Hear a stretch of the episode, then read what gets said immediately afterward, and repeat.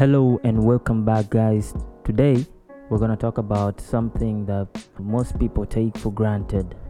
Tutaongelea kuhusu internet siku hii ya leo.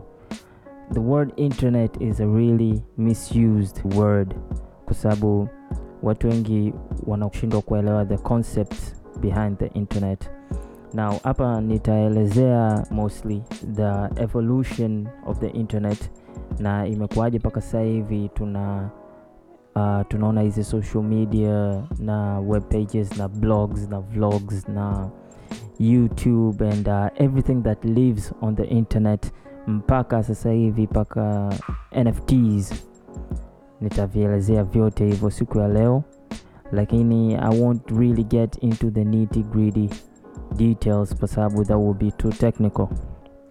Okay anyways so the evolution of the web is fairly easy because hatujafika mbali sana i can say. Kwa hiyo teknolojia hii ni teknolojia ambayo inaweza kuwa stretched zaidi na ni kwa sababu every stop that we made along the way was a really significant place for us. Kwa watu walikuwa wanataka ku explore more about that space. Sawa?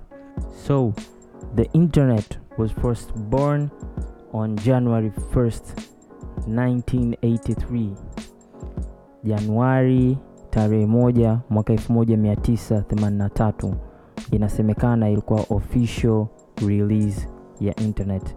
Back then internet ilikuwa tu ni kwenda na kuangalia information fulani kuhusu kitu fulani.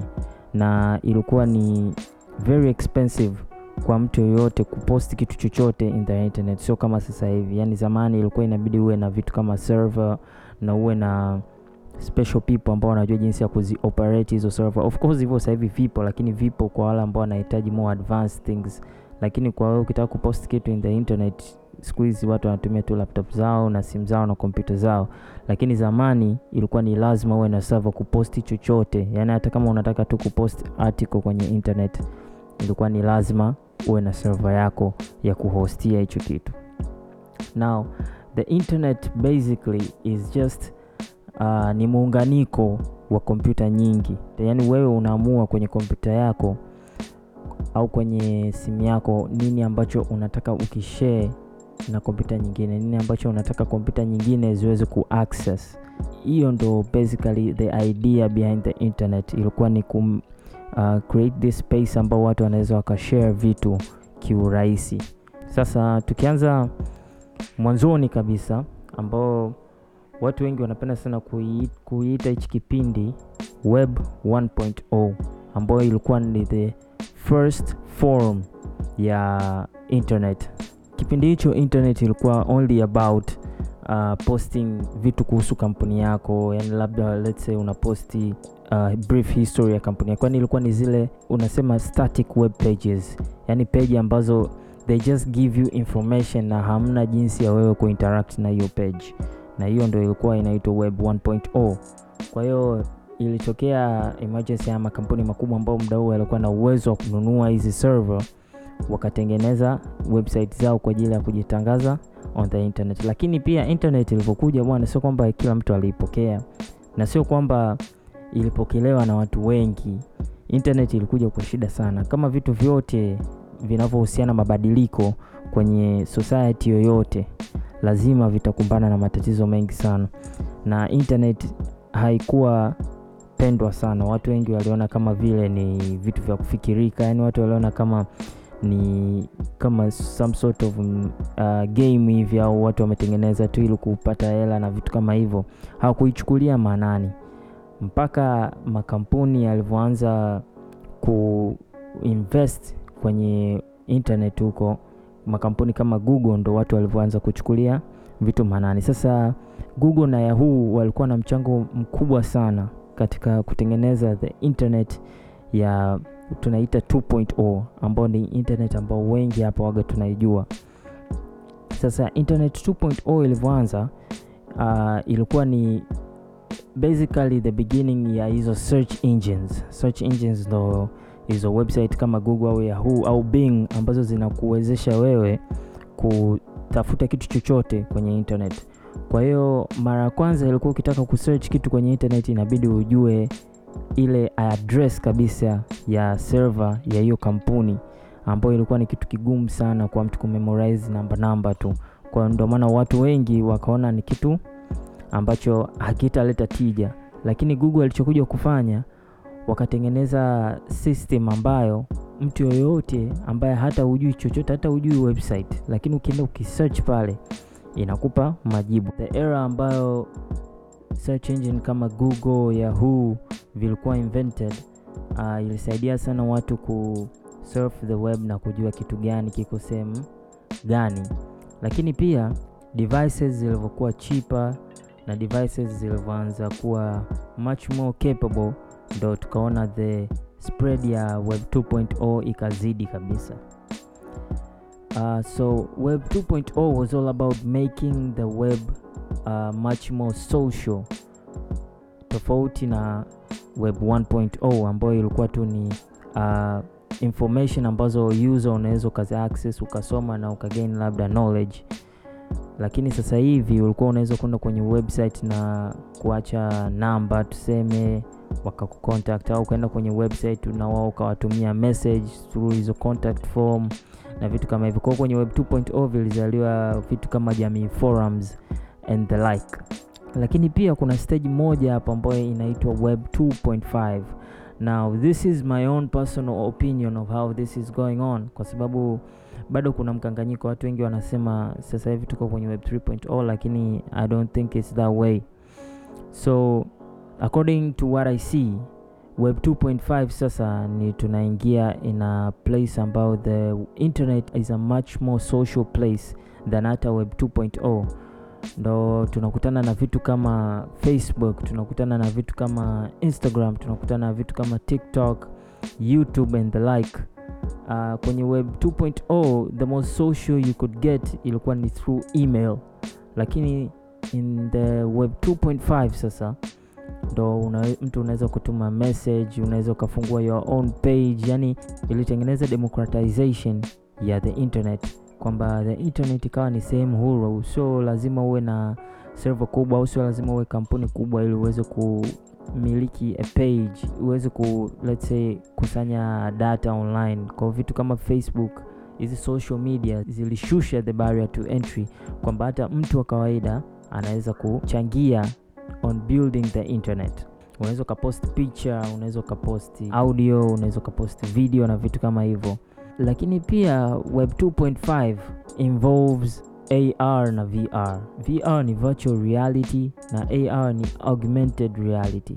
The difference is that kwenye virtual reality unakuwa in a digital space, a full digital space ambayo unaweza uka move uka interact na watu wengine kwa kuona na kwa kuongea na, yani unaweza ukageuka kushoto na kulia na ukaona nani uko pembeni yako na nani yupo kushoto na nani upo kulia na nani yupo mbele na nani yupo nyuma, sawa. Lakini AR ni kitu kama uh, zile filters za uh, Snapchat zinachofanya, una overlay something digital into the real world like wanatumia cameras kukuwekea effects kwenye uso, ile ni AR inaitwa. History repeats itself, na watu wengi wanaona kama VR na AR ni kama vitu vya michezo, au watu wanaona kama hizo zitaishia tu kwenye filters hivyo kama Snapchat, au zitaishia tu kwenye VR, itaishia tu kwenye game, vitu kama hivyo.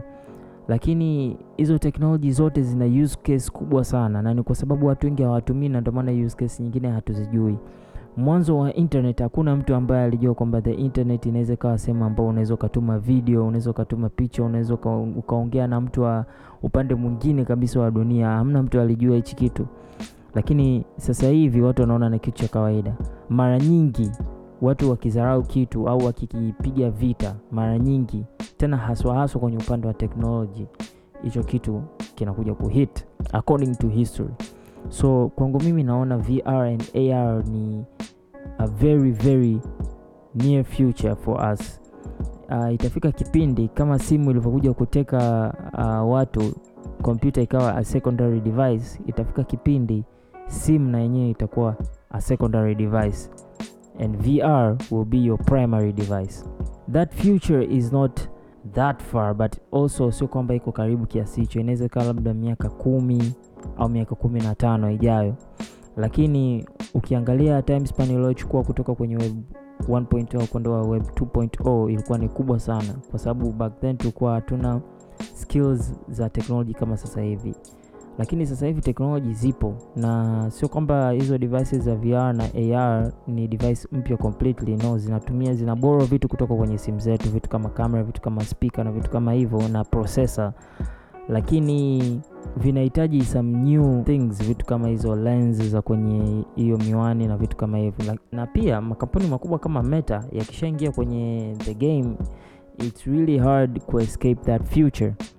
Kwa sababu meta right now they have a headset that is 300 if not 400 dollars yani dola 400 ambayo ni bei ya simu ya kawaida tu. Watu wengi wanatembea barabarani na simu za dola 400 watu wanatembea barabarani na simu za dola 1200 kwa hiyo dola 400 sio hela nyingi sana. Ni kwamba tu watu hawajajua kama hiyo meta quest 2 exist. Hawajajua kama hizi headset zina exist. Na pia hata kama wamejua hawajaona umuhimu wa kuinunua. Yani hawajaona kwa nini wainunue hiyo waache kununua simu kwao tunakoenda developers wanavyokuwa influence kutengeneza vitu online na uhakika kuna either maybe an application au an activity ambayo itahit sana kwenye vr itawafanya watu wengi sana wahamie vr and that future is coming.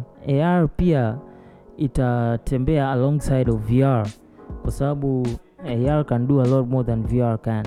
Yaani kwenye AR unaweza ukawa kwenye mkutano kwenye boardroom labda wewe umekaa peke yako lakini ukawa kwenye boardroom na watu labda saba tuseme wengine ambao wako nchi nyingine kwa kutumia AR kwa hiyo these technologies are coming na mimi nimeziweka hizo technologies kama web 2.5 if that is web 2.5 then what is web 3.0 sasa web 3.0 tunaingia kwenye swala zima la blockchain. Now napoingia kuongelea blockchain naomba usahau concept zote kuhusiana na internet unazozijua. Hizo concept zote achana nazo maana kwenye blockchain zitakuchanganya. Fundamentally the internet and the blockchain zinafanana. Ni collection of devices ambazo zina share information. Lakini kwenye blockchain tunaongelea transactional information kwa mfano unavyoenda benki ukifanya muamala au tigo pesa ukifanya muamala ukitoa hela ukiweka hela ukituma hela benki ina rekodi zile event au activities unazofanya ili iweze kujua una kiasi gani cha pesa kwenye akaunti yako.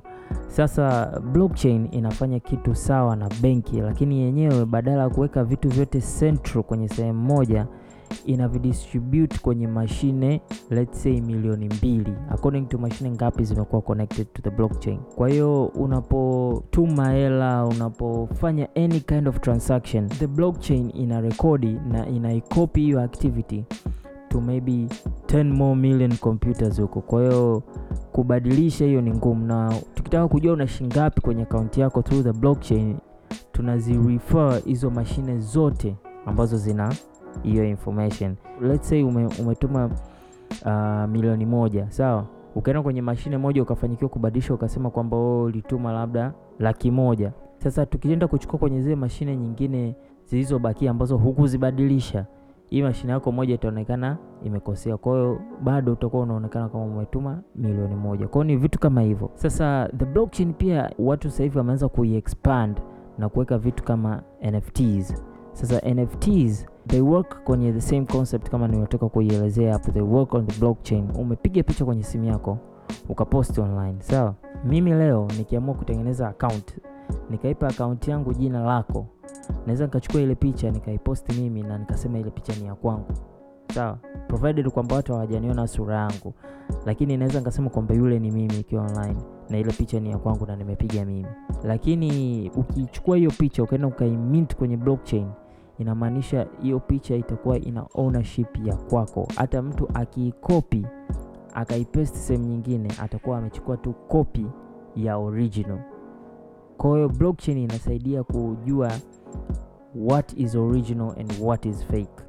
Ni sawasawa na hizi uh, tuseme painting painting ambayo ipo famous sana ni painting ya Mona Lisa. Asa the painting of Mona Lisa uh, wanaweka physical records za nani is the real owner of the real Mona Lisa sawa but through the blockchain sawa you can do the same for digital pictures videos audio any digital file hata documents unaweza ukafanya the same. Ndio maana unaona vitu kama the first tweet ilivyokuwa minted in the blockchain sawa iliuzwa for a lot of money. And kama sijakosea that is the nft that was sold for the highest price nfts are digital files that are minted on the blockchain and are proven ownership. Kwamba mimi nichukue picha yangu ni mint kwenye blockchain na niwekee ownership yangu. Kwa hiyo inamaanisha wewe hata ukienda pale kwenye website hiyo ukaisave hiyo picha kwenye pc yako tukienda kucheki kwenye blockchain utakuta ownership sio yako ni picha yangu na kubadilisha kitu kwenye blockchain ni ngumu sana kwa sababu inabidi ubadilishe almost mashine milioni na huko. Kwa hiyo the blockchain really ukija kuifikiria ni kama it's another uh, au niseme it's an evolved internet. And uh, kusema ukweli that is what to me feels like web 3.0 web 3.0 is going to be about that life yani kwa sababu tunavyoingia kwenye vr inawezekana hata hiyo physical clothes zikawa they don't matter that much. Ukawa unaenda kununua uh, digital clothes. Sasa tutajuaje kama hiyo nguo ulionunua ni ya kwako? Kwao thats where the blockchain will come. Ukija kuangalia vizuri ni kwamba web 2.5 itakuja kumerge na web 3.0 kutengeneza the next internet that nobody really amekaa akafikiria akaexpect na unaweza ukaona kama nfts ni vitu vya kijinga kwamba ah, mi naendaje kununua picha sasa hivi kitu ambacho kinatokea watu wanajaribu kuonyesha how nfts can be important. Yani tuseme kwa mfano simba watengeneze nft ya logo yao ya kwanza kabisa walioanza nayo yani logo iliyoanza na timu kabisa mwanzoni kabisa simba ilivyoanzishwa au yanga ilivyoanzishwa. Wakachukua ile logo wakaimint wakaitengenezea nft alafu akasema mtu yoyote atakayenunua hii logo atakuwa anaingia kwenye mechi za simba au mechi ya yanga bure maisha yake yote unadhani hiyo nft haitauzika? Hizo ni perspective mbili za kuangalia nfts kwenye vr umuhimu wake lakini pia katika maisha ya kawaida umuhimu wake. Kwenye concert hizi diamond akiamua kutengeneza nft labda akachukua tu clip ka nyimbo yake ya kwanza tu akaiweka pale akasema mtu yoyote akinunua hii nft atakuwa anaingia kwenye show zangu bure. Unadhani watu wangapi watanunua hiyo nft na unahisi hiyo nft itauzwa kwa shingapi lakini pia uh, advantage kubwa nyingine ya nft ni kwamba yule mtengenezaji wa ile nft anafaidika na ununuzi wa ile nft ukinunua ile nft kuna pasenti ya hela ambayo inaenda kwa yule owner. Kitu ambacho sasa hivi akipo yule jamaa aliyetengeneza painting ya Mona Lisa sasa hivi hapati hela yoyote yani wanapata hela ni hao walio na hiyo painting. Yani ukinunua hiyo painting ukakaa nayo ikapanda bei ukauza inamaanisha unapata hela lakini yule artist mwenyewe hela yake yeye alishaipata mwanzoni tu alivyouza basi hayo mengine hayo hayajui. Kwao ni vitu kama hivyo ambavyo vitafanya nfts zitakuwa very popular. It is very interesting to be part of the evolution of the web. Na mimi kusema kweli natamani ningekuwepo hata mwanzo kabisa internet inavyoanza ili ningekuwa naona hizi trends zinavyoenda. But history usually repeats itself web 3.0 is here already. Kila kitu kimeshasetiwa bado tu atokee mtu ambaye atakuja kuviunganisha vyote vikakaa sehemu moja. Alafu akavipa value watu waone value yake. Then maisha yatabadilika in just a second. Na unajua teknolojia ikibadilika watu wakishaikubali tu ndo basi tena yani hiyo itapita ita kama upepo. Kwao its best to be prepared na nashauri sana watu wasome kuhusu haya masuala ya nfts na masuala ya blockchain kama uh, you are interested in this it is a good thing to know. Na kusema kweli itakuja kukusaidia we mwenyewe. Nfts are going to be the future. Kufuatilia haya masuala ya technology and how the internet has evolved. Kila kitu kilianza hivi hivi kama nft zinavyoanza.